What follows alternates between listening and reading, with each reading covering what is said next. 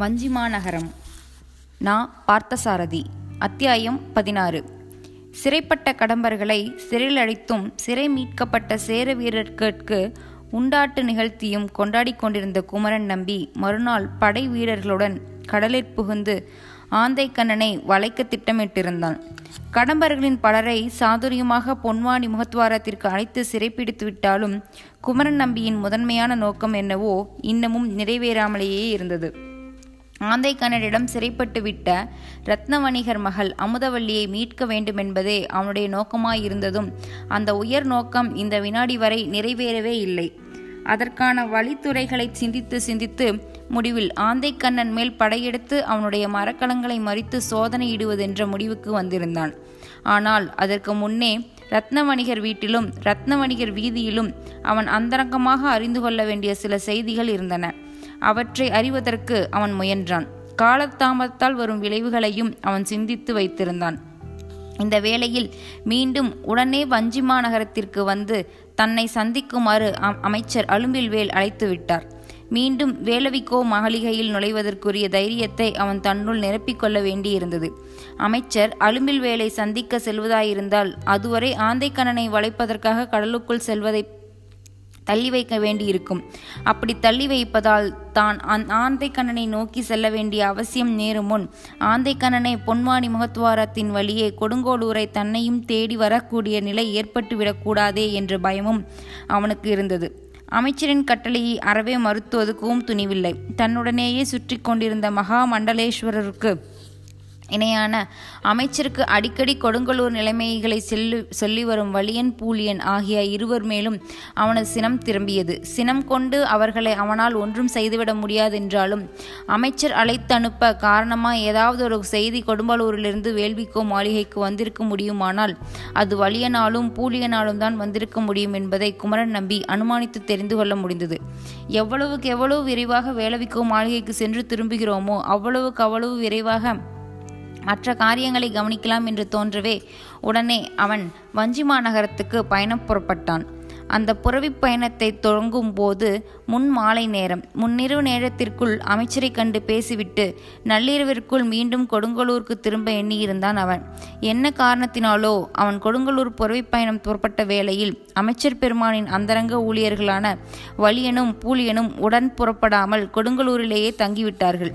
இது வேறு குமரன் நம்பியின் மனதில் சந்தேகத்தை உண்டாக்கியது.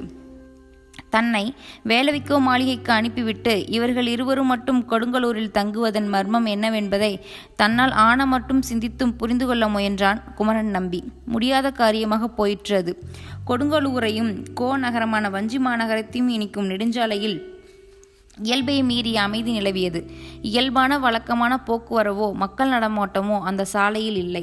அந்த அமைதி புதியதாகவும் பெரியதாகவும் இருந்தது. ஏதோ ஒரு பயம் அல்லது இயல்பற்ற நிலை நாடு முழுவதையும் பற்றி ஆட்டிக்கொண்டிருப்பதை அவன் உணர முடிந்தது. ஒரு வகையில் அந்த அமைதி அவனுக்கு பயன்பட்டது. புறவியை மிக வேகமாக செலுத்தி கோ நகரத்தை குறுகிய நேரத்தில் அடைவதற்கு அந்த அமைதி உதவுவதாக இருந்தது. வேலைவிக்கோ மாளிகை நெருங்க நெருங்க அந்த அரச தந்திர மாளிகையை அணுகும் ஒவ்வொரு முறையும் ஏற்படும் தயக்கமும் மனப்பதற்றமும் இன்றும் தவிர்க்க முடியாமல் ஏற்பட்டன. வேலவிக்கோ மாளிகைக்கு அதற்கு முந்தைய முறை செல்ல நேர்ந்த சூழ்நிலையும் இன்று செல்கின்ற சூழ்நிலையும் சேர்த்து நினைத்தபோது சென்ற முறையை விட இந்த முறை அது இன்னும் சூழ்ச்சியும் அந்தரங்களும் அதிகமாகிவிட்ட இடம் போல் மனதிற்குள் ஒரு பிரமை ஏற்பட்டது. தோட்டத்தில் புகுந்த புறவியை கட்டிவிட்டு அவன் அந்த மாளிகையை நுழையும் போது மேல் வானத்தில் மாலையைப் போலவே அவன் மனமும் குழம்பி கலங்கி போய்த்தான் இருந்தது. அரண்மனையின் மற்ற பகுதிகளில் அந்தி விளக்குகளை ஏற்றி கொண்டிருந்தார்கள். கீத சாலைகளில் மகளிர் முணுமுணுக்கும் இனிய பன்னொலிகள் அரண்மனை அந்தப்புறத்து பகுதியிலிருந்து வேலவிக்கோ மாளிகை சுவர் வரை எதிரொலித்தது.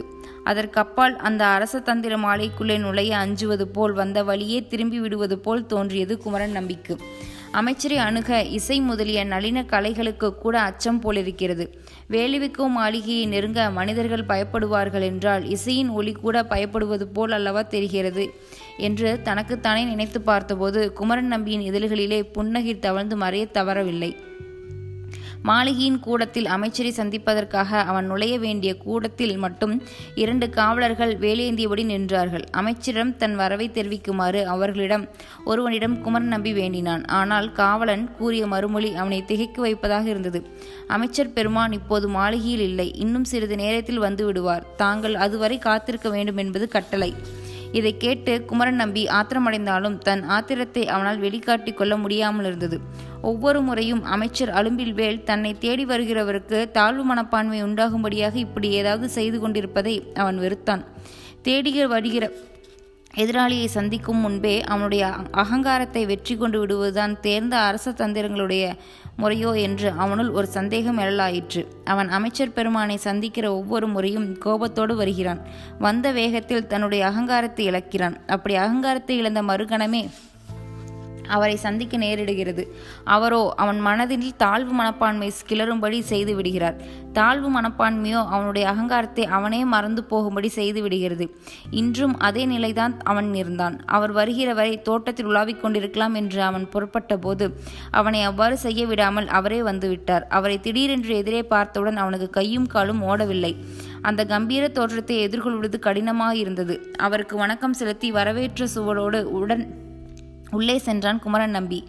கொடுங்கலூர் படைக்கோட்ட தலைவன் இந்த சில நாட்களில் அரசியல் சாசனங்களில் தேர்ந்து விட்டதாக தெரிகிறது. கடம்பர்களின் தலைவனையே ஏமாற்றும் அளவிற்கு வளர்ந்த திறமையை பாராட்ட வேண்டியதுதான் என்று அவர் தொடங்கிய போது அவனுக்கு மறுமொழி எதுவும் கூறுவதற்கு சொற்கள் கிடைக்கவில்லை. அவன் வாளா நின்றான். மௌனமாக இதை பார்த்தபடி அமைச்சர் அலும்பில் வேல் உலாவி வரத் தொடங்கினார். உலாவிக் கொண்டே வந்தவர் திடீரென்று ஒரு திருமுக ஓலையை எடுத்து இந்த ஓலை இன்று காலையில் எனக்கு கிடைத்தது. படைமுகத்திலிருந்து வந்திருக்கிறது. இதை கவனித்தால் நீ செய்ய வேண்டிய காரியங்களில் உனக்கு எவ்வளவு விரைவு தேவை என்று உடனே புரியும். ஓலையை நான் கவனிக்கும்படி என்ன இருக்கப் போகிறது அமைச்சர் பெருமானை? கட்டளையிட வேண்டியதை நீங்களே இடலாம். கட்டளையை நான் இடாவிட்டாலும் கொடுங்கலூர் ரத்தின வணிகர் மகள் அமுதவல்லியை மீட்க வேண்டும் என்று படைத்தலைவனுக்கு ஆவல் இருக்காதா என்ன?